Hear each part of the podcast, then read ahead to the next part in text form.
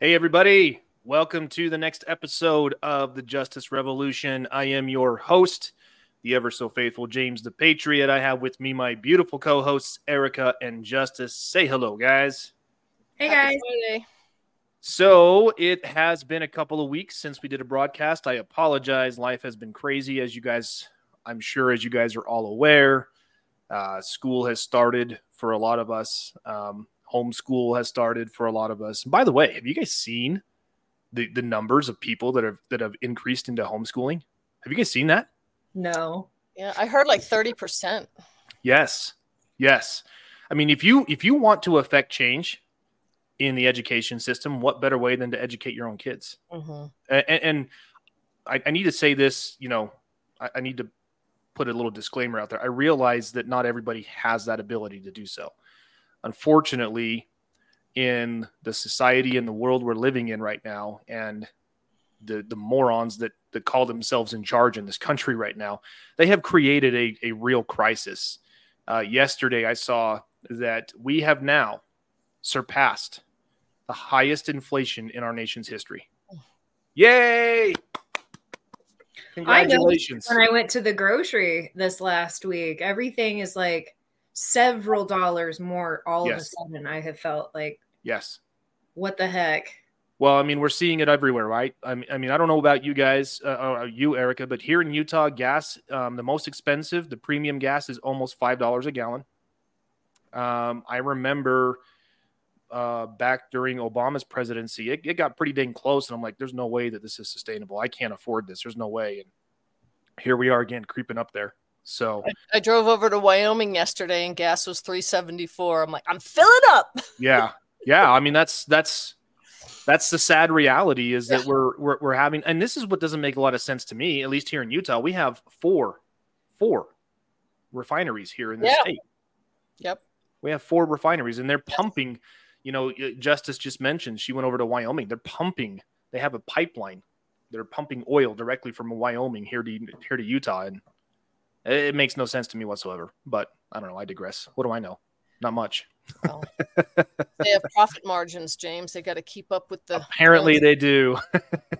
Apparently they do. But yes, um, going back to what we're talking about, yes, uh, you, you said thirty percent increase in homeschooling, which is fantastic. And I would just tell you people, um, if you're considering, you know, based on what's going on, I've got a couple of stories I'm going to tell here in a minute, but if you're considering homeschooling your children, don't worry if you don't know how to. There are so many programs out there um, from really good sources. Prager U, by the way. Did you guys see that uh, in Florida, the Florida schools are, are going to start teaching Prager U content? Did you guys see that? No. You guys know what Prager U is, right? Yeah. Yeah. So they're, they're going to start teaching that. They're going to start teaching those those constitutionally sound principles. Um, which is fantastic. But like I said, they've got a homeschooling program. Um, Hillsdale College is the other one I'm thinking of. We we fantastic. Take a couple of those classes. And, and Do you? Yeah, he's a my youngest is a freshman this year. Right. Totally understandable for him. He's doing the one on the Congress right now and why nice. It doesn't work. Why yeah. it's what what their fallacies are right now. Erica, you, are you homeschooling him one hundred percent or or is it like a mix? Well, I have been for the last couple of years, but this year um with our move to our homestead, his only request, because if we had stayed put, he was going to be able to play as a freshman with his senior brother who's the captain of the volleyball team, and it was going to be totally ah. awesome. So his only request in this move that we made was to be able to play volleyball somewhere. And I checked everywhere, like all the homeschooling stuff. And uh, there just wasn't anything. So I found out I can enroll him in just a couple of classes at the public school. Yeah. He can play on the team there. So, yeah. Uh, and it, it's been really good to help get introduced to the community and find out what the needs are. And uh, it's been a blessing so far. Yeah. I, I, w- I would say, you know, my wife and I are finding that Um, now more so than ever, especially with our older kids, with my daughter who's in high school. Um, I have another daughter who's technically middle school, but here in Utah, we call it junior high. Um, she's in eighth grade. Um, when, when your kids are getting older into those, those areas, like, like my younger kids, my twins, man, we can't wait to get them out of the house some days. Go to school. Go take your frustrations out on your friends at school. Um, but it, I mean, and I, please don't misunderstand. I love my kids to death. It's just sometimes we need a break. You know, my my wife lovingly jokes. She's like, I love my kids. I just don't like them that much. You know what's interesting, James? When I found that the kids learn that behavior from school. They do. Because that is the way my kids were. And after about three months of decompressing, their relationship was loving. They were calm and relaxed. Yeah. So it's often a double-edged sword because that yeah. behavior is spurred on by having to survive in school. I had know, a similar thing. Yeah. Yeah, I mean, my son was turning into the class clown, and when I when I had pulled him out, and just total trajectory change into yep. maturing into a young man who's going to yep. be an amazing father and husband, and um, yeah, it's been huge. And all his other derpy little twerpy friends that are still in school are just, like, on a bad trajectory. It's it's mm-hmm. quite obvious. I mean, but it, but is it any reason? I mean, is there any wonder why that is? I mean, they're in a class with what, twenty-five, twenty-seven, thirty kids. And, and they're, what do kids want? They want attention. Yeah. They want to know that somebody's listening. They want to know that they, that they, that their concerns are being heard. And, and there's only one adult in the room to these thirty kids. What, yeah. what do they expect? And it is, it's a false environment. Like, sit still, be quiet. When, when our boys, our kids, I guess girls too, we're not meant to sit still and be quiet. No. We're meant to adventure and explore and move around. And mm-hmm. and so you set them up for failure immediately just in the very environment of such a classroom. Yeah, so I true. forget which country it is. They Their school system is like seventy-five percent play. And they're mm-hmm. like in the top five in the world academically. Yeah, because again, like, I mean, it's, it's there's a complete, and this is the thing is, is this is why I say, getting back to where, where I was going with this is, so my, my oldest daughter, um, she really struggles with this whole structured school thing. I mean, she is one of the smartest people I've ever met. I mean, I don't, she's way smarter than me. Um, she has maintained a four point oh average since she was in seventh grade. I don't know how she's done that, but she does. Now I know that we shouldn't, and my wife and I have, have really changed our, you know, what, what are we basing on or basing their performance on? And it's not the grade point average. I mean, if she was averaging a two point oh, I wouldn't care. But she's she demands so much of herself, um, and she's incredibly intelligent. I, I've I've had conversations with her where I feel like I'm talking to someone who's thirty years old. Wow, and she's great. sixteen. That's great. But the struggle she has is is she doesn't do well with structure and with pressure, with mm-hmm. being to school at this time and doing these things at this time. She's a very gifted athlete. Um, she's played basketball since she was in seventh or excuse me, in sixth grade, and she loves to play and she wants to play for the school team, which is why she goes to a couple of classes at the school, but she takes other classes online. And what's funny is she'll take the other classes online. She'll be done with that class and there's still two weeks left of school. Yeah.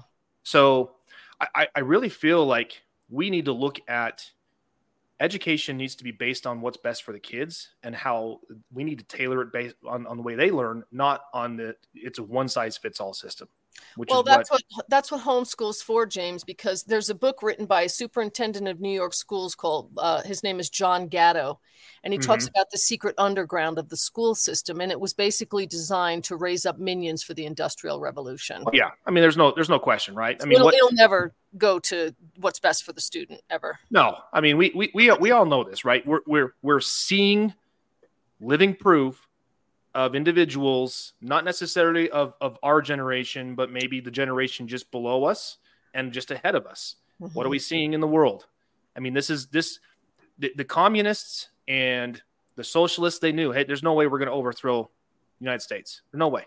We're going to have to do this slow. Mm-hmm. Communist manifesto, right? This, the Saul Alinsky tactics. And, and it starts in the education. Let's just start yeah. indoctrinating people. Exactly. Hey, the United States, they have this great education system, and this is a perfect place for us to start to doing that. So on that topic, I got a couple stories to share. You guys want to hear some stories? Oh, yes. Please. And I'm so, gonna, I'm going to look for that video. Yeah, why don't you look for that? I'm going to tell a different story. So we, we, uh, my wife and I uh, went out to dinner earlier this week. So I had a work training, and uh, we we had a, a, a dinner with some of my coworkers, and we're I was talking with um, talking with some folks there, um, and he was telling me the story that happened to his son in high school. And mind you, this is here in Utah. Um, his son is seventeen, and he was in a class, and the teacher was going around asking the kids their personal pronouns. Ugh. What's your personal pronoun? What's your personal pronoun? And what's sad is a lot of the kids were going, he, him. Like they, a lot of them were confused. Um, but when the teacher got to him, he's, she said, what's your personal pro- pronoun? He says, um, normal. And he looked around and all the other kids were like, oh yeah, yeah. And she's, and, and the teacher then said, I will not tolerate this type of offensive hate speech. Hate speech. Exactly. I will not tolerate it. And I, I don't, and I'm paraphrasing here, I cannot for the life of me remember if she asked him to leave or if he just dealt with it and then told his parents. But he told the story, his parents told the story where they they they let administration know. I do have some good news. Administration has reprimanded this teacher and said that if it happens again, that this teacher will be out of a job. They must so actually, they must have started this new thing this year because they did the same exact thing in Andrew's class, all of his classes when they were introducing themselves. Um, mm-hmm. the, one of the teachers said, I have to ask you guys about your preferred pronouns. And he was, he was like not altogether too happy about it, but. But that's ridiculous. I, I mean, if, if, if I'm in that class, I have to ask you your personal pronouns and I'll be like, why? If or, you have to guess what my pronoun is, you need to have your head checked. Well, it's an agenda. That's why. Yeah. Well, well, how we many know people why. Have been doing things they don't understand for the last couple of years just because exactly. someone is telling them to. Exactly. Exactly. So, so that's the first story. The second story, I'm sure you guys have all seen. Uh, Justice is sharing on the screen here. There was a young man who uh, is in Colorado. His name is Jaden, and I don't remember his last name. I apologize. Um, There are videos, and I'm sure you guys have seen this, and, and because, you know, we'll probably get taken down on our platforms, I don't think we're going to play the video unless we can. Yeah, we'll see if it loads. Okay. So there was a young man who, there it is right there, and that's really all you need to know. He's Jaden Rodriguez, twelve-year-old. He had, um, stop right there, Justice. Go back to, um, yep, right there, where it's showing a picture of him. Yep, that's it. So he had on his backpack a picture of the Gadsden flag. Do you guys know what the Gadsden flag is? It's right here. Don't tread on yeah. me. It's the Don't Tread on Me flag. Now, this woman that you can see in the picture, and for those of you who are listening on our podcasts, um, you, you'll find a link to this video in our description. Um, there's a woman who's sitting there, and I don't remember if this is the administrator or the teacher. I believe it's an administrator. Um, she states unequivocally that his flag is offensive because it represents slavery and the slave trade. And the teachers are uneducated. Exactly. So they made, and I don't remember if they made him go home. Oh, it's an unacceptable symbol linked to white supremacy. Okay. Um, This teacher needs to have her head checked. Well, for one, this administrator, teacher, whatever, she needs to be fired uh, because she needs to go back to U S history and understand where this flag came from. Do either of you two know where this flag came from? Do you know what the history of this flag is? Why it's called the Gadsden flag to begin with? Do either no, of you guys know? I don't know. I I, do, I remember learning it, James, but honestly, I don't know why it's called the Gadsden flag. All right. So the Gadsden flag, and, and let me, I don't want to... Um, I don't want to butcher this, so I'm going to look and make sure I get this right. So the Gadsden flag was designed by Christopher Gadsden, who was a revolutionary um, during the Revolutionary War. And um, he took, he was, okay, so let me, let me back up a little bit here. So the flag is named for Christopher Gadsden, who is a South Carolina delegate to the Continental Congress and brigadier general in the Continental Army. He designed the flag in seventeen seventy-five during the American Revolution. Now, he took the rattlesnake that you see on there. That was a prominent symbol that was a symbol of unity of the thirteen colonies. because it was Benjamin Franklin used it in his Join or Die woodcut and then uh, um, and other other things that he published in, when he was uh, publishing his um, what the frick are those things called? You know, like those leaflets. There we go. Where he published his leaflets to get the support of the colonists behind um, behind the revolution. So, do either of you know Benjamin Franklin's uh, stance on uh, on slavery? Do you guys know? Where did where did he stand on that? He was all for it. Uh, no, I'm joking. that is that would be wrong. No, um, he was an ardent abolitionist. Even before the Declaration of Independence, even before the Constitution was ratified, Benjamin Franklin said we have got to eliminate this evil that is known as, as slavery. And um, so this woman who says the flag stands for slavery and, and white supremacy, again, she needs to have her freaking head checked. Good news in this story, the school district superintendency has said no, he can wear the flag.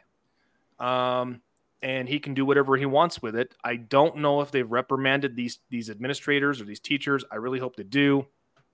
I also know that a number of constitutional good attorneys, there are a handful of them. They have reached out to Jaden and his family. They absolutely have a, a lawsuit here. See, again, this is, we're in a target rich environment, people, target rich environment.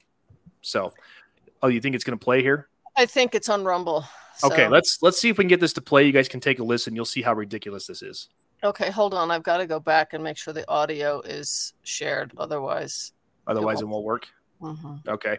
While you're doing that, I'm gonna I'm gonna give a shout out to a few folks. Heather Gass, thank you for sh- for joining us. Uh, there was Thomas Heldahl, and I apologize if I'm saying that wrong. Um, from Sweden and Norway, thank you for being here. We love that you're here. Diesel for We the People. Thank you, Charlie. Glad you guys are here watching us. Rise of the Republic twenty twenty. Thanks for being here. All right, let's see here. Okay. All right.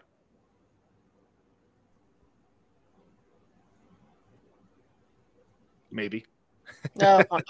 Ready? My I told you so, folks, my internet's going in and out. So just if I if we disappear or anything, that's my fault. Apologize. Gotcha. All right, here we go. This trick to power your home for pennies has made energy companies furious. This is not the video, by the way. That's just a stupid Ow. ad. Here we go. Do they know what the Gadsden flag is? That it's a historical flag. So they're, um, the reason that they do not want the flag, the reason you do not want the flag displayed, mm-hmm. is due to its origins with the revolution, slavery and slave trade. So stop it right there for a second, Justice. Okay. So just so everyone, for some context, so Jaden's mom is here, and while this woman in the video that, and, and I don't know if you can, if you can adjust the volume on that, it's a little hard to hear. Maybe over that volume thing next to the play button, raise it up all the way. Um, yeah, it looks like it is.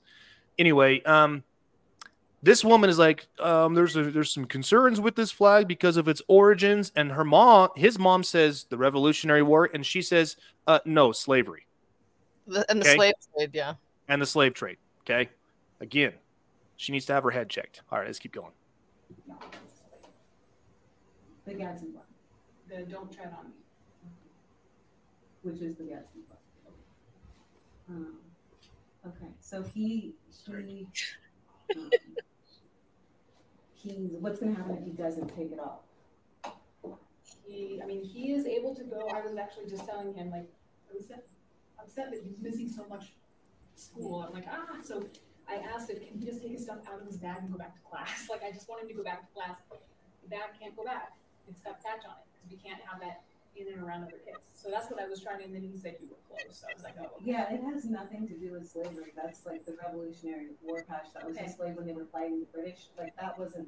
That's the revolution. Maybe you're thinking of like the, um, the Confederate patch on Confederate flag. Okay, I. You want to say something? No, I just. I was just gonna say for those of you listening on our podcast, this you got to watch this video. This woman is just. I mean, it's laughable. She's just like. It doesn't really matter. I don't care what you say, Mom. I don't care what you say. He's not going anywhere in that class with that badge. Yeah. I- I'm told to tell you this, and that's the bottom line. Pretty yeah. much. Okay. I love the little right under the American flag. Yeah. Oh yeah, good point, Ran. Ran says the American flag is hanging right there. I and I didn't even notice that. I love the little boy almost starts to laugh. Yes. Uh, like- this kid is I have so much hope for our for our future generation because of young men like this boy, like mm-hmm. Jaden. Yeah. Like I said, young young women like my daughters and and and my sons. I, I have so much hope. Anyway, let's keep going. This is it's only three minute long video, but let's keep going. So I am just here to enforce. No, I am here to enforce the policy that was provided by the district, and definitely you have every right to not agree with it. I mean, yeah, because yeah, the A C L U says that he's allowed to wear that. If you like go on their website. It's like says in big so letters. I, all, I, all I'm saying is that unless there's like a ban on patches, period. Like if you said there's no patches allowed at the school, you cannot display what you think or anything like that, or what cheer or anything like that. Um, I, I don't. I think it's like one-sided, you know, because you allow some patches but not other, other patches. Other patches like I'm gonna make some like the American flag and backpacks. Yeah, that was like flown during the revolution with um yeah I, I just don't understand that at all. So what I can do is and if you if you go onto the A C L U's website site, yeah, let's let's talk to someone. I, I don't want to speak to I, I can have you speak to uh, Jack Yocum okay. again. Um and then he can refer you to our person at the district. Okay. Um because like I said, we're following district policy. Is what we're doing. All right, go ahead. Go ahead and stop it right there. So, this woman keeps saying we're following district policy. You guys are going to hear that a lot, and I, and we're good, Justice. We go ahead and close that because I, I think we're done with that. Um, you're you, you're going to hear this a lot. We're following district policy. We're following district policy. Let me ask you two: does policy trump your rights? No. Abso-freaking-lutely not. Okay, who makes policy? Corporations? Yeah. Other people. Um, if I don't have the power or authority to force either one of you two to do th- anything, do, do the two of you together have that power to force me to do something? No. No. No. It's a simple answer. No, it's not. And and we're going to we're going to touch on this here a little bit today. We touched on it a little bit last time with our video with uh, Brandon the Big Sib where these judges and these courts get it wrong all the time. They talk about statutory rights. They talk about constitutional rights. We don't have constitutional rights, people. We have natural rights. We have God-given rights, unalienable rights. They don't come from other men or women. They're protected. They are protect constitutionally protected rights, not constitutionally granted rights. You got to be very deliberate in your words and, and the way you say things. And so for this young man to, to I mean, God bless him and his mom. And um, I, I put up on the screen a couple of things there. Again, I got to remember that there are people listening. Um, Heather Gass said, great Mama Bear. Yeah, she was. And she knows her stuff. Also, too, just a little more piece of history. That flag, just so everybody knows, that flag was a banner and a call sign for um, mixed racial regiments during the Revolutionary War. Did you guys know that? No.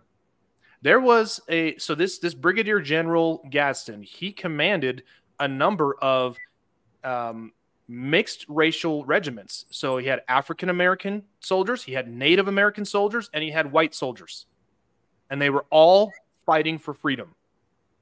So don't let anybody tell you that flag stands for slavery, because it doesn't. It never did. Mm-hmm. It stands for don't tread on my rights.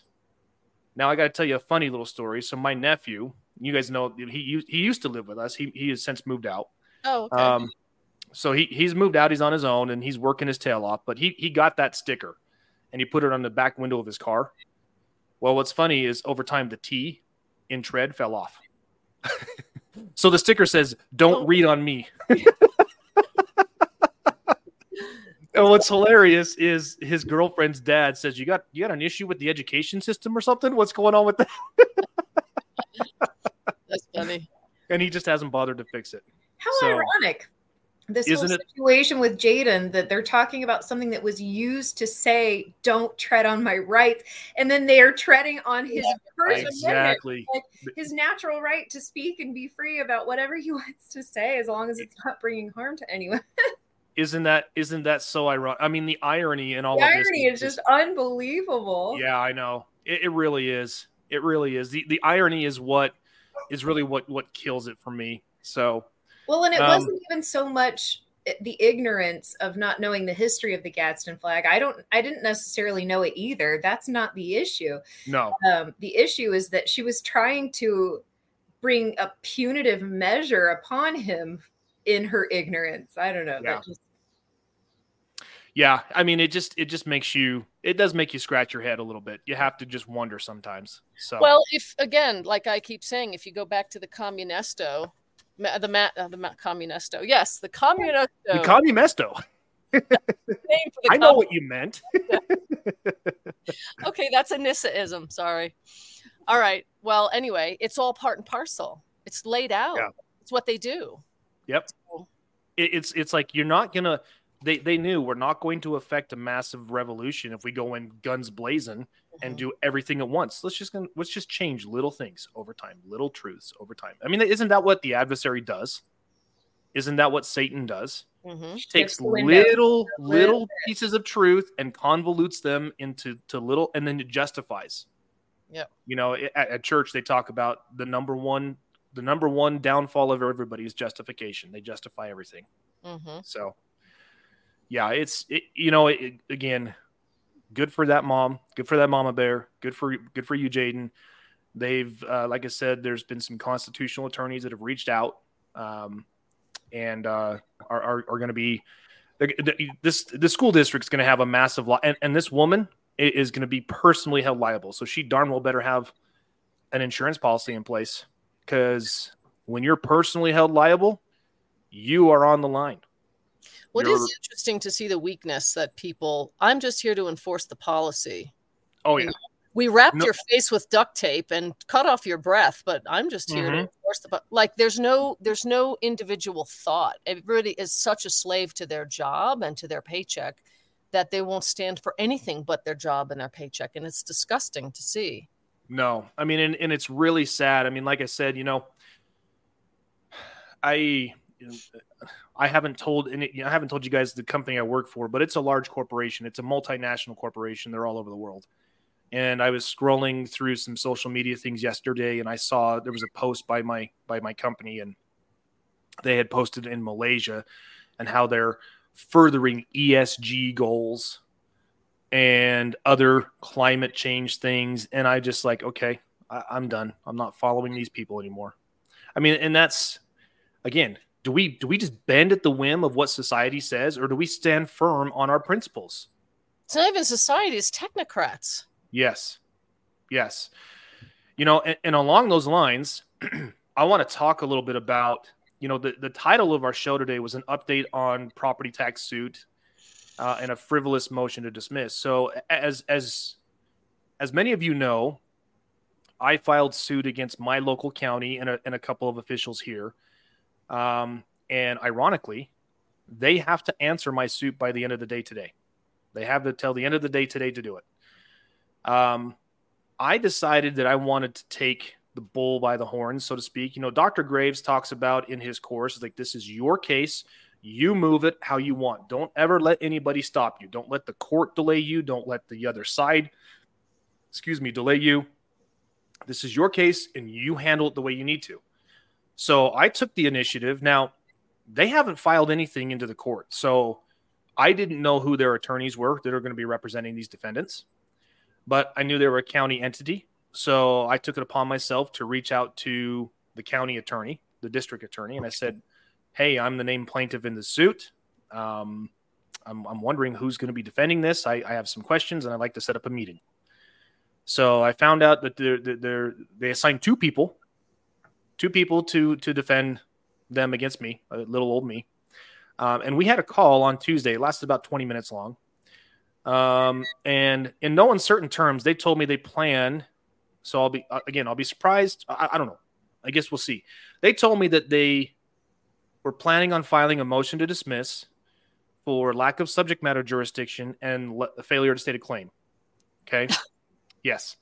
So, you know, I, you know, because, you know, this is how I am. I said, okay, I, you know, I'm, I'm curious how you guys think that those defenses have any merits whatsoever. I said, because I properly invoked the court's jurisdiction and subject matter jurisdiction. And um, I have unequivocally stated a claim for relief. He's like, well, you, you, you'll see our, you, you'll see our, our, our motion and our response is like, okay, well, if there's anything in there that's frivolous, and if this motion is meant to just needlessly delay these proceedings, I will call the court's attention to it. So under Rule eleven of pretty much all the rules, federal rules, or even whatever state rule you're in, um, they can be sanctioned if they knowingly file a document that is meant to harass um, or needlessly delay the proceedings. So the only way that that doesn't happen is if there's anything in the documentation that buries any, that holds any kind of water. So I, I that's why I say I'm, I'm. They haven't filed any documentation yet. I, I've, I've been checking as we've been on here. Um, I don't have anything from uh, from the notification of the court system yet. So. Um, when I do, I will keep you guys all updated. More than likely, it's going to be sometime next week um, that I'll be doing that. And uh, if they're stupid enough not to file anything, then I move for default, which would just be ridiculous on their part. But um, yes. When they file these things and there's a precedent set for when they file, is mm-hmm. it by the end of the business day or is it by midnight, the end of the natural day? Well, so... For you and I, if if we can email our documents to the court, it's by the end of the business day. Or yes, I know what the courts, say, yeah. The courts have said that they will file it on the date that it's received. So, so if I send you a document today and the court doesn't get around to filing it until Monday, they, they will post it as if it was filed today, if that makes sense. Mm-hmm. But with this electronic system that a lot of these attorneys have access to, they can file documents at eleven o'clock at night. Nice. And I've seen it. They've done that before. I've seen documents filed at ten thirty in other cases. Okay. So, so that's, yeah. So they have until midnight tonight to, to file this. You know, Diesel says smells like default. I, I, I would be shocked, Diesel. I mean, I talked to these guys. I talked to both of them and they, and they both were blubbering idiots. And, and I, and I'm, you know, I, I guess I better nice. be careful. I better be careful because, you know, this is still ongoing and I don't want to, but it, it all, it never surprises me that, you know, they they they they send like for, like Alphonse, for example, in his cases that he's dealing with, they send six people out, six attorneys to deal with him. And they got two people to deal with me. And you want to tell me, I mean, if I really didn't have a claim for relief, do you really think that they would expense two attorneys who, um, from what I've, I, I haven't checked them out, but from what I've heard, they've been practicing law for quite some time. You really they're think they would do that? Slam dunks with people who don't really know what they're talking about. So they've yeah. been lazy. They've developed a, a general sense of complacency, I think, with mm-hmm. their practice at law. You know, it. You know, and I was honest. I told them, I said, hey, if that's the route you guys are going to go, I said, I will I will move for a summary judgment. I said, because just because you file a motion to dis- dis- bleh, a motion to dismiss, it does not delay the proceedings.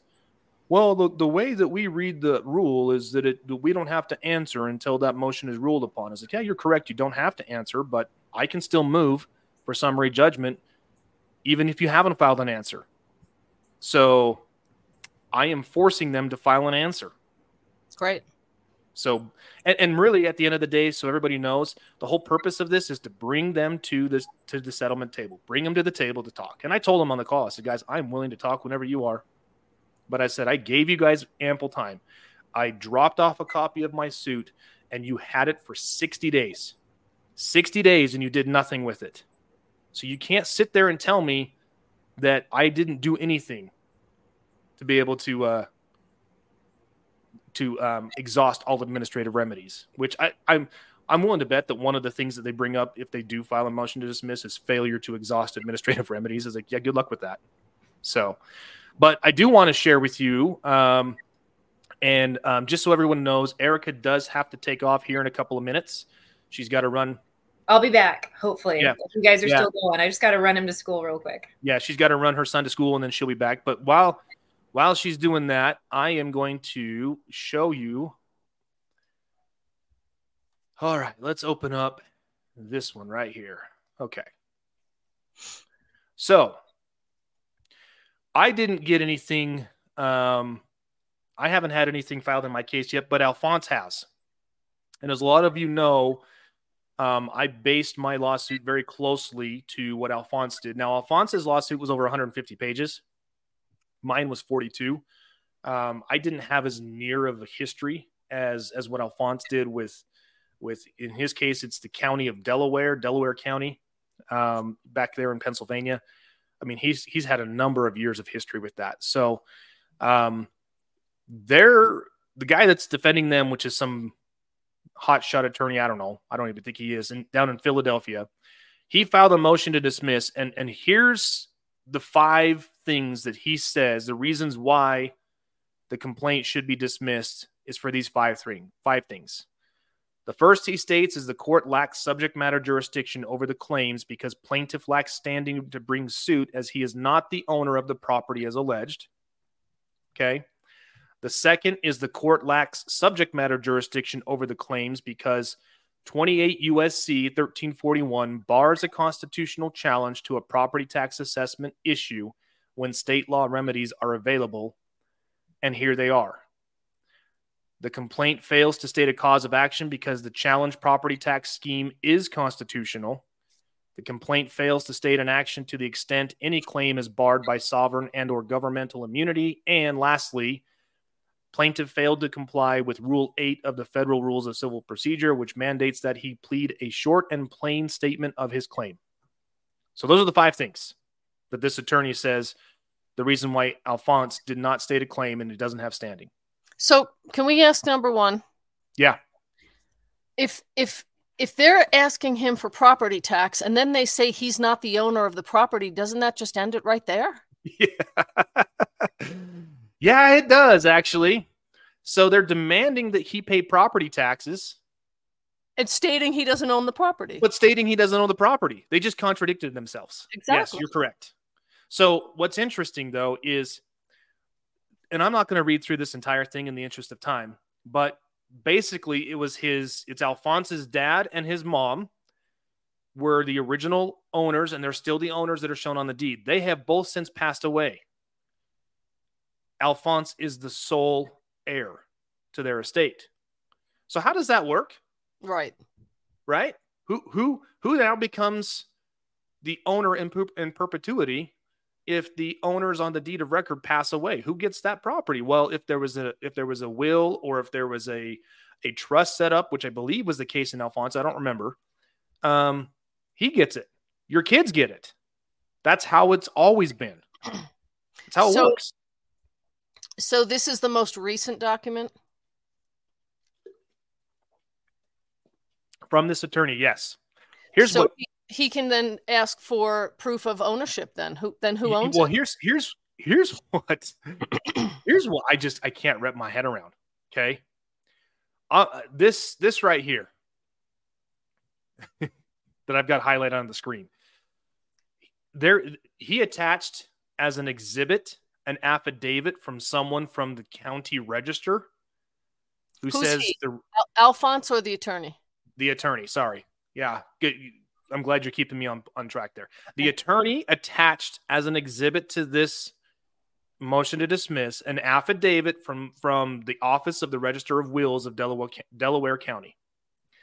And this is what it says. The Register of Wills of Delaware County has determined that a, de- that a decedent's estate was raised for Alphonse Fagiolo in twenty nineteen, and his wife, Margaret Fagiolo, was named the executri- executrix. See the affidavit of Rachel Berry. No decedent estate has been raised in Delaware County for Margaret Fagiolo. Thus, it should be inferred that Margaret Fagiolo is still alive. Is she? No. That's his mother. Yes. Okay. I, I'm not, I, I'm lost as to whether that's his mother or Alphonse's wife or ex-wife or something. No, so. Alphonse has never been married as far okay. as I know. All right. No, there we go. Margaret Fagiolo is his mother.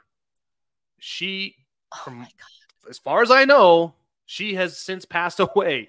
Oh, so this attorney God. says that she is still alive. Further, by operation of law, Margaret is the sole title holder of the property by right of survivorship as a tenant by the entirety. Can you guys wow. believe this? That's an easy thing to find out, too. Uh, so he bases his entire argument on that. This says the court lacks subject matter jurisdiction because the plaintiff doesn't have standing. He's not the title holder of record. That is wrong. Um, he says the court lacks subject matter jurisdiction to enjoin the county of Delaware from assessing taxes on the property or hear constitutional challenges to its taxing authority. All right, so this this was one that I that caught my eye. It says, pursuant to twenty-eight U S C thirteen forty-one, district courts shall not enjoin, suspend, or restrain the assessment, levy, or collection of any tax under state law where a plain, speedy, and efficient remedy may be had in the courts of such state. Now, what does that mean exactly? That means if I am a taxpayer complaining that a tax being assessed against me is unconstitutional, I am required to go to state court to seek my remedy. What is the main issue that Alphonse has brought up in his, and that I brought up in my property tax suit? It's you're in county court, aren't you? No, I'm in federal court. Oh, okay. Okay. I don't know. The main issue is that they are assessing taxes against non-taxpayers. Oh, right, right. Meaning you have to be a company. Meaning you have to be organized and incorporated under the statutes of the state, correct? Mm-hmm. Okay, so this argument doesn't apply because they have provided no evidence that Alphonse is a taxpayer. And if they had, or they could, then this would apply, and then he would have to go to state court, and then this this district court would lack jurisdiction. But as such, it doesn't. So, and and going back to the the person still alive, wouldn't that be one of those tactics to delay? Because it's exactly. very easy for an attorney to find out if someone's alive or dead. Yeah, if he's not this stupid. Guy's, this yeah. guy's just this guy's just ridiculous. Yeah, just me. Just me says it best. Attorney could have easily checked for death certificate filed with vital statistic. Yeah, but he chose not to. Right.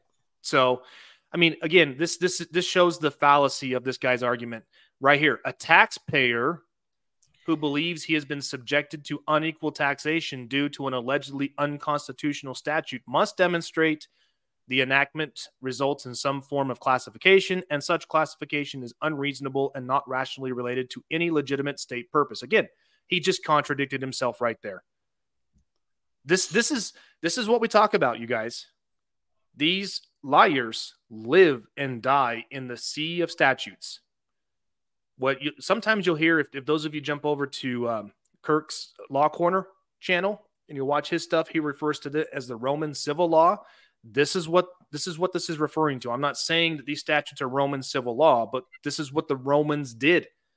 They said, oh, we're the state. We grant you your rights. It's not, your rights don't come from God. It's completely different.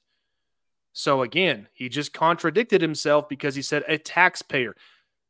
The whole purpose of Alphonse's suit, he says, I'm not a taxpayer, and they have provided no evidence that I am. Right. Okay? And you did that as well, right? I did the same thing.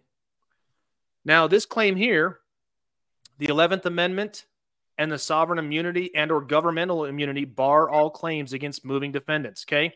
I want to make it very clear. This is what the eleventh Amendment says. The eleventh Amendment to the U S Constitution immunizes non-consenting states and their agencies from suit in the federal courts by private parties.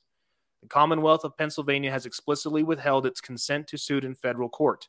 eleventh Amendment immunity extends to claims for money damages against state officials in their official capacities.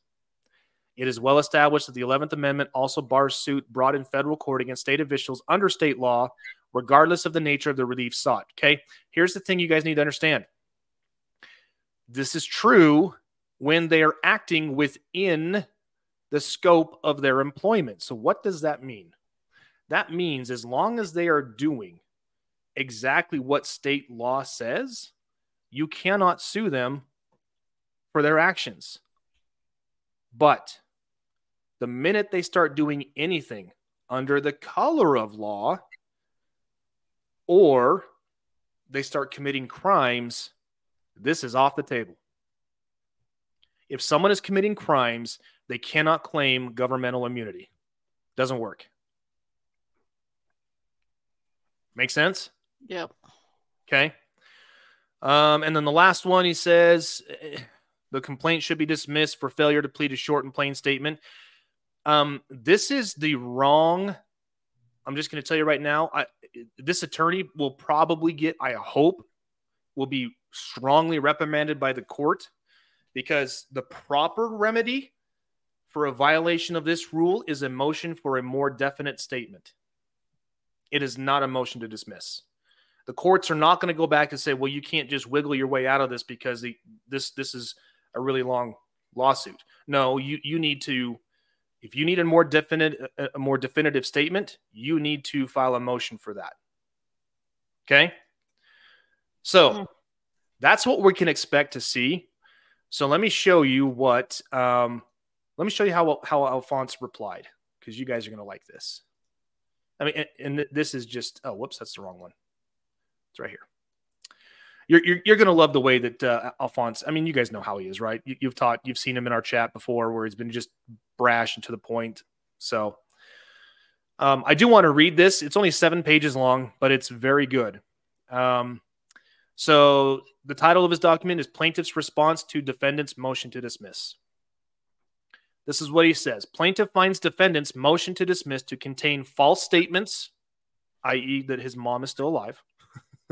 Yes. Meritless legal theories, excessively voluminous and unfocused ramblings that are so confusing, ambiguous, vague, and unintelligible to the point that plaintiff is left confused and not sure if the defendants can read and comprehend plain English. Plaintiff finds defendant's motion to dismiss frivolous for failure to state any legal deficiencies within the four corners of plaintiff's complaint, and therefore should be stricken and dismissed for the following reasons. Okay? Here you go. The undisputed facts. Plaintiff Alphonse Nicholas Fagiolo is the sole biological son child of Margaret J. and Alfonso P. Fagiolo, exercising actual and constructive dominion with legal position, possession, excuse me, by inherent and indefeasible right with substantial possession, and a clear constitutional standing in all family property to maintain this action in accordance with Title forty-two, nineteen eighty-three, and pursuant to Title eighteen, U S C four, as a matter of duty. Just so you guys know, that's misprison of felony, which basically says if you have knowledge of a crime and you don't commit it, you're guilty, or excuse me, don't report it, you're guilty of a crime. Wow. Okay. Good.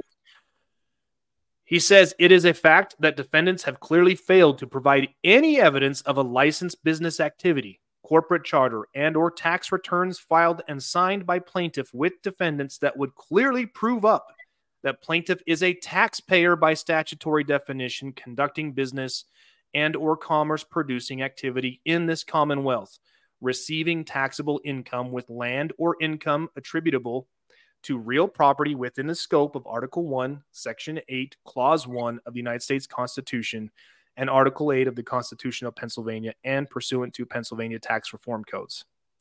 So one of the things that Doctor Graves talks about is like any time you file a document with the court is a chance for you to get your story on the record. So that's what Alphonse is doing here. He's already done this in his complaint. Like pretty much this is a, a carbon copy from, from his complaint, but he's doing it again. Okay. Then he lists out the Pennsylvania statutes of what a taxpayer means. Okay. Number three, plaintiff as a non-taxpayer has no state law remedies within the Pennsylvania Tax Reform Code under of nineteen seventy-one and or Pennsylvania statutes titled fifty-three eighty-eight eleven. Okay, so that just, remember that argument that, that guy brought? He's like, you got to go to state court for remedies first? No. As a non-taxpayer, I have no state law remedies. Okay? This is actually a case from the tenth Circuit Court of Appeals, which is the circuit court that I'm in. Um, this is a great case, and I'm going to use this if I need to. It is equally well settled that the revenue laws relate only to taxpayers. No procedure is prescribed for a non-taxpayer where the government seeks to levy on property belonging to him for the collection of another's tax, and no attempt has been made to annul the ordinary rights or remedies of a non-taxpayer in such cases. If the government sought to levy on the property of A for a tax liability owing by B, A could not and would not be required to pay the tax under protest and then institute an action to recover the amount so paid. There you go. Number four, he says, it is a fact that no government official has immunity from committing crimes against the people under the color of law. And here's another great case. Government officials no longer enjoy absolute immunity from personal liability for all of their official acts. As the states have gradually withdrawn the sovereign immunity of governmental units, so too have Congress and the federal courts narrowed the immunity of individual officials. The degree of immunity varies depending upon the nature of the act. If an exercise of legislative or judicial power is involved, the immunity is absolute. But the common law doctrine of official immunity no longer acts as an absolute bar to the individual liability of a public officer exercising executive power. When an official acting under color of local law has deprived any person of a right or privilege protected by the federal constitution or other federal law, he can be held personally liable in damages to the injured party under Section nineteen eighty-three, mm. unless he pleads and establishes as an affirmative defense that he acted reasonably and in good faith with a bona fide and reasonable belief in the constitutional validity of the local law he was enforcing. Here's the difference. There are no local laws that these guys are enforcing. There is no law that says you can assess a property tax to a non-taxpayer. There is no law. They must be a taxpayer. Done. Okay? And the last one that, that he says, undisputed facts, number five, it is a fact that plaintiff's complaint is clearly in compliance with the heightened pleading standards imposed by Ashcroft v. Iqbal, which, by the way, I when I was talking with the attorneys assigned to my case, I, I brought that up. This case? Ashcroft v. Iqbal, yep. That this says requiring that the plaintiff provides sufficient factual matter in a simple, concise, and direct form based in law and fact with specificity, stating a valid legal cause of action for the claimed violation that clearly evidences the unlawful conduct complained of within the meaning of forty-two, nineteen eighty-two, eighty-three, eighty-five, eighty-six, and pursuant to federal rules of civil procedure. Okay. So let's get on to facts of the case. Um, he says, it is a fact that property ownership is a substantive right and guarantee. You can't be a taxpayer and taxed just because you own property. To do so is clearly an unconstitutional application of the Pennsylvania tax reform codes and therefore is an action under color of law, aka simulated legal process. Okay. You remember that this attorney brought up that the property tax scheme is not unconstitutional. You're right. He never made the argument that it was. He's making the argument that the application of that property tax scheme is unconstitutional, which it is. And you know what's what's interesting is in my case, um, when I sent a records request to the county assessor, um, asking for a copy of my assessment, asking for a copy of the legally and lawfully promulgated law where we the people gave him the the authority to tax us, um, he cited back to me the Utah Constitution that states that. So that all tangible property, all tangible property is, and that every person and corporation pays a tax that is fair. Okay. So he's clearly misunderstanding, doesn't get the fact that just because we live in this state, just because we're born in this country does not mean you can tax me. It is not the government's job to make any one of us homeless to fund the government.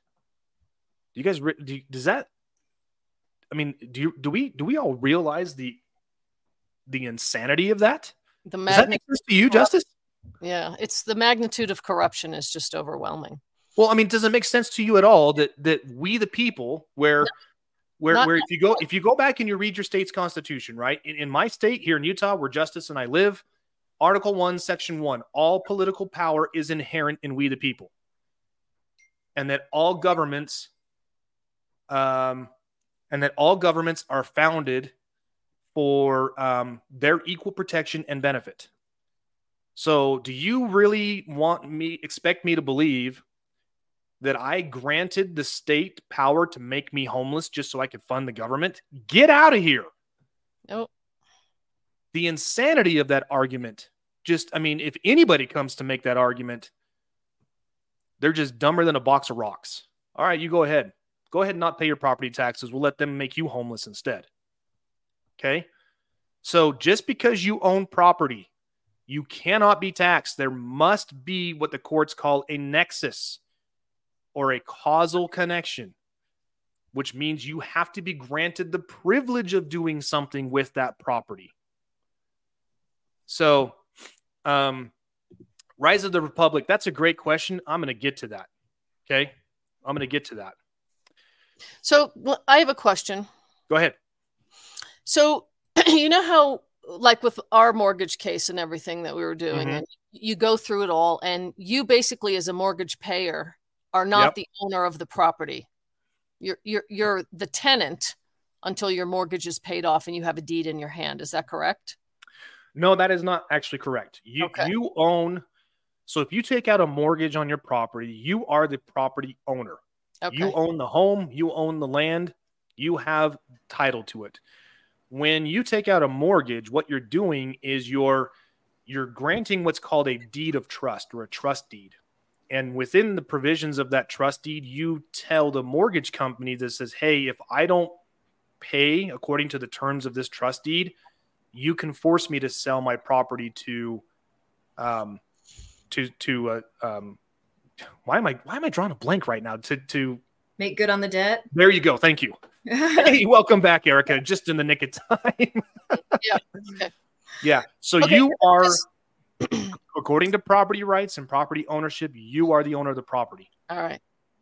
So tech, I had a technical argument on that case, if that was the case, because it goes back and forth. Some people say that because you're listed as tenant, you don't own it, and vice versa. And you you see all those arguments, in which case then you would send the tax bill to the bank. Correct. Yeah. yeah. So, and, and there's, you're going to see, um, there are some sticky provisions in here, right? So like, let's, let's just say if you're like, you know what, I'm done playing this game. I'm not paying my property taxes anymore. Well, these people have even these mortgage companies and these banks so confused to think that they can take your property, that they will actually pay your property taxes on your behalf and then charge it back to you. So be careful of that. So this is why I say you, you just need to um, you just need to get your property off their tax rolls, period. And and, and this is how we do this. So Um, going back to his response, number seven here, Alphonse says, it's a fact that all defendants named in plaintiff's complaint are clearly acting a con- under color of law and in breach of their fiduciary duty to plaintiff and the people of Delaware County. Defendants' misuse of the, the tax reform code or statutes is depriving plaintiff of his substantive rights to equal protection of the law and property ownership free from any and all governmental interference as secured by the Constitution of the United States and the Constitution of Pennsylvania. Okay. So there was a question, I think, was it uh, Rise of the Republic said, how can these tyrants be held accountable under Title eighteen, subsection two forty-two? This is how you do it. So um, you, you have to show in your civil complaint that they are acting outside of the scope of their authority. So what is the scope of their authority? It's easy. It's the statutes. So the simplest way to understand this is statutes are passed by your local Congresses to govern the actions of governmental employees. Simple. Now, there some people are like, well, those laws apply to everybody. It's like, well, yeah, I mean, if you're going to go commit a crime against someone, that's a different story. But I'm talking about specific things that they can and cannot do is right there. I don't care about their policies and procedures. Just like with that video with that we saw with uh, Jaden Rodriguez. Well, it's the district's policy. I don't give a rat's rear end about the district's policy, mm-hmm. because no policies, no statutes, no laws can violate my God-given rights. Mm-hmm. Period. I have a right to speak my mind as long as I don't, as long as I'm not hurting someone, physically hurting someone. I don't care if you if you're offended. If you're offended, go get some coloring books and crayons and go sit in the corner. I know. Gosh. I am so done with you freaking snowflake people. So, okay, so that's that's how we do that. Um, and I'll also show you how how you do that here. I'll I'll pull up my suit.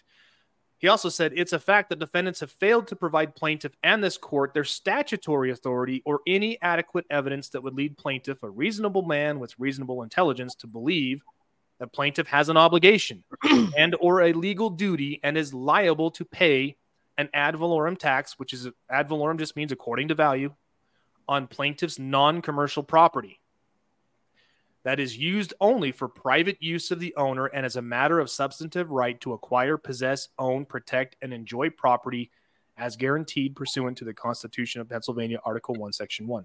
Here in Utah, it says right there in Article one, Section two that all people have a right to acquire, possess, and protect property. And in long-standing American jurisprudence and multiple Supreme Court decisions state that you cannot tax a right. A right cannot be taxed. Okay?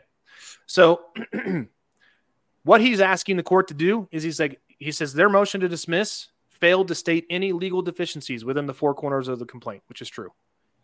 It says their attorney, who has taken an oath to protect the people's rights and the Constitution, appear unable to analyze and comprehend what they're reading and therefore believe that the taking of a man's money slash home slash property under color of tax codes is frivolous and not a claim upon which relief can be granted, demonstrating a severe mental it's impairment of cognitive abilities to interpret and apply the law and the Constitution. Something it's that only awesome. Alphonse can do. Yes. Defendant's motion to dismiss is redundant, immaterial, impertinent, scandalous, unfounded, insufficient, and nothing more than regurgitated propaganda, unsupported, nor based in law. Further, the Constitution doesn't immunize public servants from committing crimes against the people of Pennsylvania. Awesome. Okay. So let me close this, and I'm going to pull up my suit so you guys can see. Here's a quick question for you, James. Yeah. While, while I'm pulling this up, let's go ahead and answer. What's the question? Sorry, I'm not, I don't have. What I'm if, not, what if you were using your property for precaution, pecuniary gain? Can the state or county then come in and remove your property? So do you mean, maybe you need to, I need, I think I need you to clarify for me, J Ds. Are you saying that um, if you're using your property for business purposes and that you've registered that property with the state, or here's the, or, or are you just using that property, say, you know, to do woodworking or whatever it is that you do in your own private barn or whatever it is? So you're saying income property is what he says. Okay, what, expound on that. Do you mean like you're renting the property? Apartment building. Okay, apartment building? Yes. Then yes, that qualifies as a commercial property and that you would be liable to pay property tax on that building. So if you are the pro- if you are the owner of the apartment building, then yes, because you have to get, right? You have to get a business license to do that. Um, looks like J D says rentals. Heather says like vacation rentals by owner. Yes. Those properties qualify. I'm talking your personal property that you live in. Unless he used it just as like private contract. There you go. With another man or woman. There you go. Now we're getting somewhere. Have a bit of time that they spend in the private property basement, because there's no, they're not allowed to interfere with your private contracts. Correct. Well, and then he also says here, okay, pay is okay, but can they take it from you? Here's the other thing about that, J Ds. No, they cannot. And there was a there was a a recent Supreme Court decision that affirms that that if you failed to pay property taxes on a commercial property, the state cannot take the entire property from you. They can only take and sell what. So let, let me let me just take it back a little bit here. Let's say the property is worth in market value one million dollars. And you owe the state fifteen thousand dollars in property taxes. They cannot take the entire property from you. They can take and force a sale of the property to get their fifteen thousand dollars back, but then you are owed the remaining difference. Which they often don't do, James. Which they never do. And that's why there was a case that was, that was taken to the Supreme Court recently where the Supreme Court said, no, the state cannot keep the difference. They have to give that money back to the, uh-oh, what was that term? The taxpayer. So they can only do this to taxpayers. And even still, they cannot take the entire property. They, they can force a sale to get the back taxes of the commercial property, but they cannot take the difference between what it sells for and what the tax was owed. Does that make sense? Whoa. Sale does not make sense. How about five million dollars for sale in L A County? Oh, dude, J Ds, if you're in Southern California, God bless you, brother. Uh, I don't know. I don't know how you do it.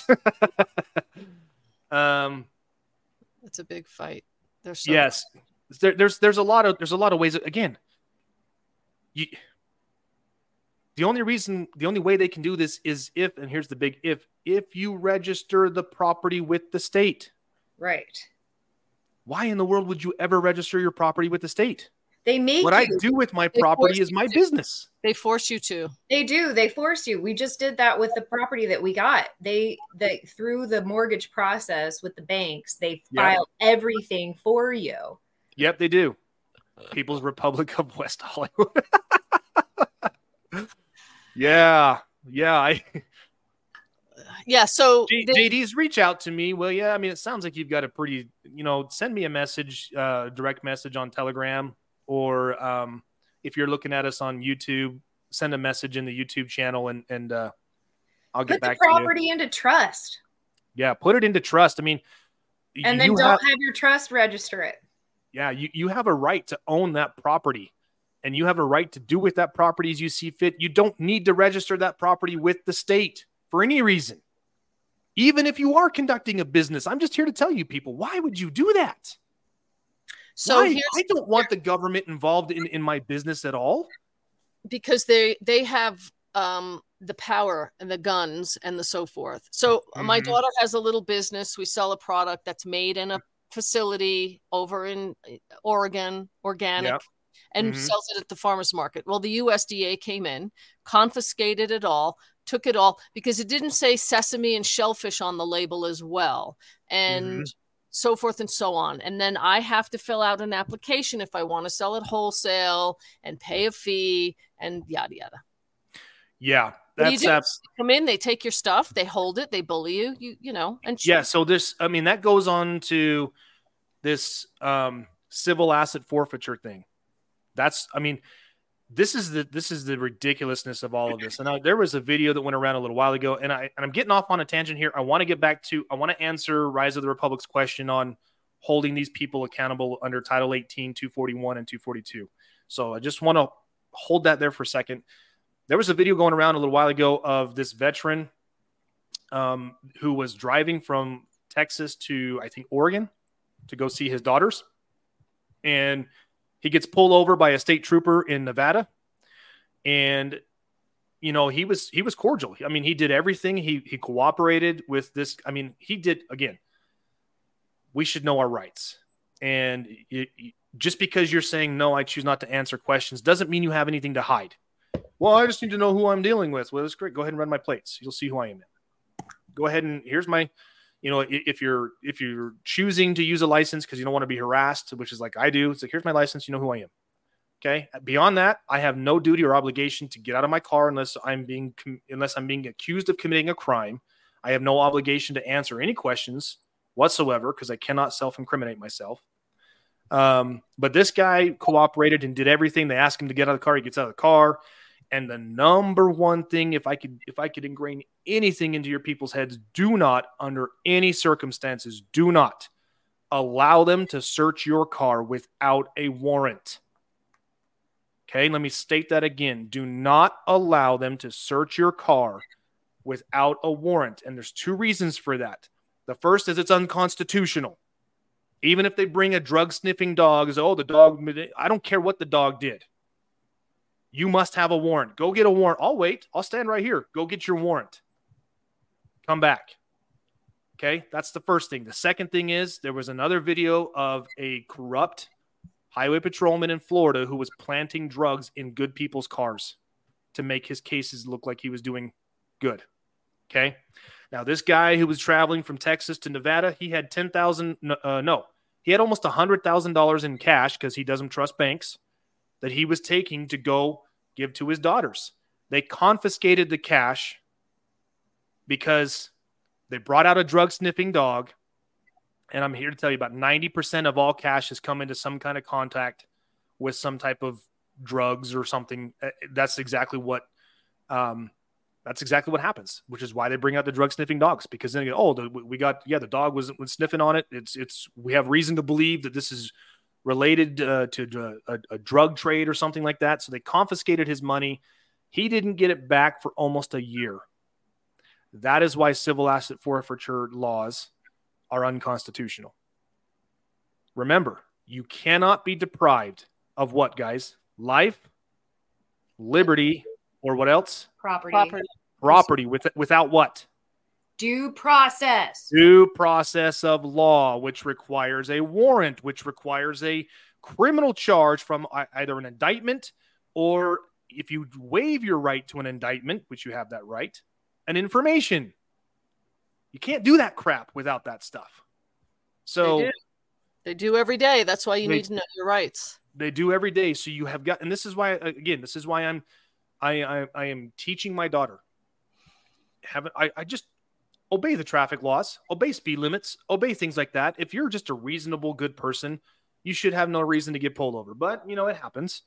If you get pulled over, if you got somebody who's bored and wants to, I don't know, some officer is bored and wants to flex his or her muscles with you. Okay, that's great. This is this is exactly how it goes. Do you know why I pulled you over? And I say, officer, I really have no idea. And if they start to tell you, well, you were doing this, you were doing this, you were doing this, it's like, okay, if you say so. And then the next thing is like, well, where are you headed to? Or what are you doing here? It's like, well, um, before I ask or answer that question, um, can I be held, you know, can, can I be held liable for anything I say? Can you use anything against me? Right? Because what's what's the first thing they say when they read you your quote-unquote Miranda rights? Anything you say can and will, and, be, and will be used against you. Yep. So Diesel for We the People says it's a bill of attainder. It's actually attainder, but yeah, you're right. Yeah, and that's what it is. Or a bill of pains and penalties. And don't let them tell you that that's, well, that's a law that's for a specific group. No. It's two things. One, an act of the legislature. Two, that prescribes a punishment. That is a bill of attainder or an ex post facto law. Okay. All right. I want to get back to um, I want to get back to the question on how do we hold these people accountable for Title eighteen two forty-two. This is how we do it. So this is a copy of my lawsuit. Um, I've posted this in my Telegram group. So for those of you who are watching or listening, jump over to Telegram into Affidavits one oh one. You're going to find a copy of this suit here. Okay. Um, I, I want to point out a couple of quick things. You know, you remember I said earlier this week, I talked with the attorneys who are defending these people. They said they want to move to have this case dismissed for lack of subject matter jurisdiction. Well, the court can only hear questions or, or federally, if there's a federal question on a specific right. Um, this right here, twenty-eight U S C twenty-two oh two, that is a federal law that grants anyone to seek what's called a declaratory judgment, which is right up here, where there is a controversy that exists. It's like, hey, these people are trying to apply this law to me unconstitutionally. I need the court to declare that, yes, they are doing that. So if that's the case, I've just granted the court subject matter jurisdiction. Okay. But let me scroll down here. Um, again, I'm not going to go through all of this because you guys know. Um, here's the injunctive relief I'm seeking right here. Let me get down to my affidavit of probable cause. So within my lawsuit, I have actually, I have actually stated crimes that these agencies and these people are committing against me. Okay. Um, Can you read it out for the people on the... Yeah, I'm getting down here. These are all the affidavits right here. So I'm getting down here to this, the part where I'm asking for the impanelment of a grand jury. Here it is right here. So under Section D of my suit, demand for impanelment of grand jury prima facie evidence of criminal acts by defendants. In seeking compliance with Title forty-two, nineteen eighty-seven, prosecution of violation of certain laws that authorizes and requires at the expense of the United States to institute prosecutions against all persons, violations of, oh, here it is, Title eighteen, U S C two forty-one and two forty-two, and this is the granddaddy of them all, so to speak, the nineteen sixty-four Civil RICO. You guys, did you guys know that if you bring a suit and you allege violations of Civil RICO that the United States Attorney's Office is required to instigate an investigation? Did you guys know that? Cool. Yep. So Heather asked a question. I thought you couldn't ask for money in declaratory judgment suit. If you were seeking just a declaratory judgment, you'd be correct. So if you were seeking a petition for declaratory judgment, but you can actually do the two and one. So you'll often hear uh, on the Rule of Law Radio with Randy, where he will do a declaratory a petition for t- declaratory judgment first, and then he'll go back and sue when he gets that in his favor. Um, you can do that if you've got the time to do it. I, I, just, I don't have the time to do it. So you can you can absolutely seek a declaratory judgment within your own suit, um, as long as you have properly pled the elements of your other causes of action. So, um.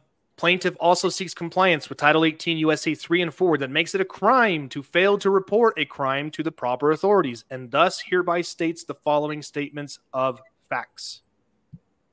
Plaintiff, as one of the sovereign people of the Union State of Utah, has probable cause supported by the facts to believe and does believe that defendant Weber County, a for-profit chartered corporation acting through defendant Weber County Treasurer and the others, have committed crimes. All of the actions complained of fall within conduct indictable under specific provisions of the Organized Crime Control Act. That's the Civil RICO. The specific goal of RICO is to punish the use of an enterprise to engage in certain criminal activity. A person who uses an enterprise to engage in a pattern of racketeering activity may be convicted under the RICO criminal statute. An enterprise is defined as any individual, partnership, corporation, association, or other legal entity, and any union or group of individuals associated in fact, though not a legal entity. The named individual defendants acting in their official capacities as constitutional officers governed by the clearly established laws of the state of Utah as a matter of custom and policy through a clear pattern of abuses and official condemnation are truly violating clearly established laws of the United States of America as defined by, and I list them all out, thirteen forty-one, frauds and swindles, thirteen forty-eight, securities and commodities fraud, thirteen forty-six, scheme or artifice to defraud, uh, thirteen forty-three, fraud by wire, radio, or television. What's that? Do you have abuse of power in there? Um, yeah, that's under. That's actually under the uh, the local Utah laws. Okay. Defendants practice custom and policy of false entries and fictitious classification of plaintiff's property on their tax rolls for the purpose of applying the Utah tax code to manufacture a fictitious tax liability against plaintiff's non-commercial property to financially benefit all the defendants is an act done under the color of Utah tax code statutes as a matter of custom and policy and is violative of plaintiff's substantive rights to property ownership and procedural due process. Make sense? Mm-hmm. So um, I hope that answers the question. Um, let's see. Rise of the Republic. I hope that answers your question because that's exactly what we do. So like I said, um, I haven't received their response to my complaint. Um, I am... They're I am, too busy wetting themselves right now. I, I think so. Um, I'm cautiously optimistic because they told me, you know, they're not going to get on the phone and tell me what they plan to do before they do it. I mean, that's just negotiation one oh one, right? So if I had to guess, if I had to put money on this, which I, I'm not a betting man, but if I was, I would say that the likelihood that they file a motion to dismiss is about seventy percent, sixty-five to seventy percent. I really think that they might actually come back and file not an answer, but a motion uh, for mediation or something like that. That's that's my thought process. Whoops. So that is that's what I had to share with you guys today. So um, I will keep everybody updated, um, you know, in next week's show. I do want to give a quick plug. We're going to have um, our favorite captain, our airline pilot back, um, Captain Bahig. Bahig, I can't remember if I'm pronouncing that correctly, Justice. Yes, Bahig. Bahig. If you guys remember, he was suing, is it United Airlines? American. Oh, American. Yeah. He was suing American Airlines uh, for their unconstitutional application of policies. And he was, he was taking a brilliant strategy. So we're going to get an update from him. So we're going to have him on the show next week. Uh, we'll plan a show for next Friday.